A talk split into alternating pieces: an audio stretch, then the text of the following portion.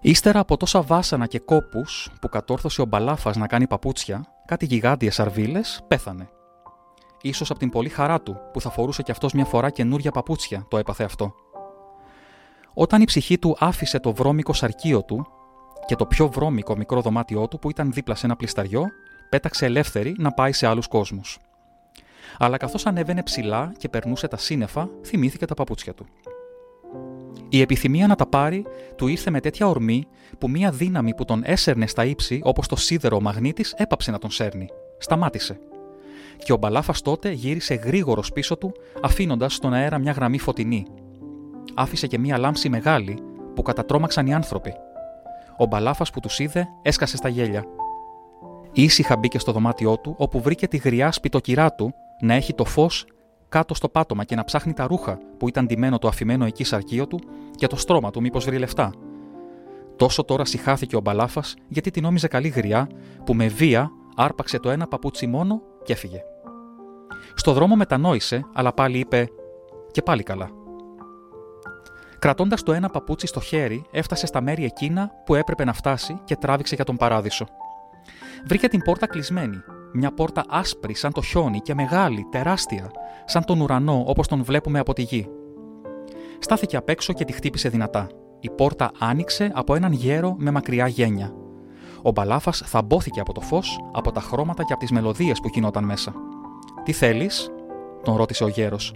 Τι άλλο να θέλω, του απάντησε. Να μπω μέσα. Μα εσύ είσαι γυαλού. Γυαλού εγώ, τι μου λες; Για πες το πάλι. Εγώ εδώ θα μπω, δεν ξέρω αλλού να πας εσύ. Και το ύστερο εγώ, καλά ήμουνα εκεί κάτω. Γιατί να με πάρετε; Σου λέω δεν είσαι για εδώ, φεύγα. Και ο Άγιος έκανε να κλείσει την πόρτα. Μην την κλείνεις, μη, γιατί. Τι θα κάνεις, τον ρώτησε ο Άγιος αυστηρά. Τι θα κάνω, Να. Και ο μπαλάφας του πετά το παπούτσι του στο κεφάλι. Αστραπή έγινε και βρωτή από το χτύπημα, αλλά ο Άγιος σοριάστηκε κάτω. Ο μπαλάφας τότε γρήγορα τρύπωσε μες στον παράδεισο. Οι μουσικές όμως που παίζανε, τα τραγούδια κόπηκαν και μια βαθιά σιωπή έπεσε.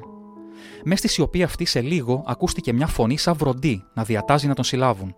Κάτι τεράστιοι άγγελοι τον άρπαξαν, όπως τον έπιασαν άλλοτε στη γη οι χωροφύλακες και τον οδήγησαν σε μια μεριά ψηλή, που σε ένα θρόνο μαύρο σαν κατράμι καθόταν ένας λευκός γέρος, που κάποτε φαινόταν μεγάλος τόσο που χανόταν στα ύψη η κεφαλή του, και κάποτε γινόταν μικρός, σαν κοντούτσικος άνθρωπος, νάνος. Έλα εδώ, γιατί έκανες αυτό το κακό, τον ρώτησε ο λευκός γέρος. Γιατί, γιατί, του απάντησε ο Μπαλάφας, δεν με άφηνε να μπω μέσα. Θα πει αυτό που δεν σε άφηνε ότι δεν σου έπρεπε να μπεις. Και γιατί δεν μου έπρεπε να μπω, Γιατί είσαι αμαρτωλός, είσαι κλέφτης. Ε, και πώς είμαι κλέφτης; Οι κλέφτες τιμωρούνται. Δεν ξέρεις τις δέκα εντολές; Όχι. Όχι. Και ξέρεις ότι τιμωρούνται όσοι κλέβουνε. Και αν δεν μετανοήσουν, είπε κάποια φωνή. Και αυτός μετανόησε μια φορά και πήγε και εξομολογήθηκε, αλλά και πάλι έκλεψε. Αφού δεν είχα δουλειά και πεινούσα. Και έπειτα, μετά καιρό, είπε μια άλλη φωνή, πήγε να εξομολογηθεί και πάνω στην εξομολόγηση έκλεψε του παπά το ρολόγι και τη χρυσή καδένα. Δεν είχα πενταράκι, τι θέλετε να έκανα. Και το ύστερο δεν τα χάρηκα, με πιάσανε και μου τα πήρανε και με χώσανε και μέσα. Ο μεγάλος Θεός άκουσε τις κατηγορίες σαν και τις ήξερε και είπε τη στιγμή που γινόταν σαν κοντός άνθρωπος, νάνος: Όχι, δεν θα μπεις μέσα. Θα πας στην κόλαση για να τιμωρηθείς. Ο Μπαλάφας ταράχτηκε. Θύμωσε, σαν την ημέρα που έσκασε μια γροθιά σε έναν χωροφύλακα και του χάλασε τη φάτσα. Μωρέ, μωρέ, έκανε κι εσύ, κι εσύ σαν εκείνους εκεί κάτω, τους παγαπώντιδε. Δικάζεις; Τι λες, τι λέω, τι λέω; Αχ, τι να σου κάνω, έπρεπε να είχα πάρει και το άλλο μου παπούτσι.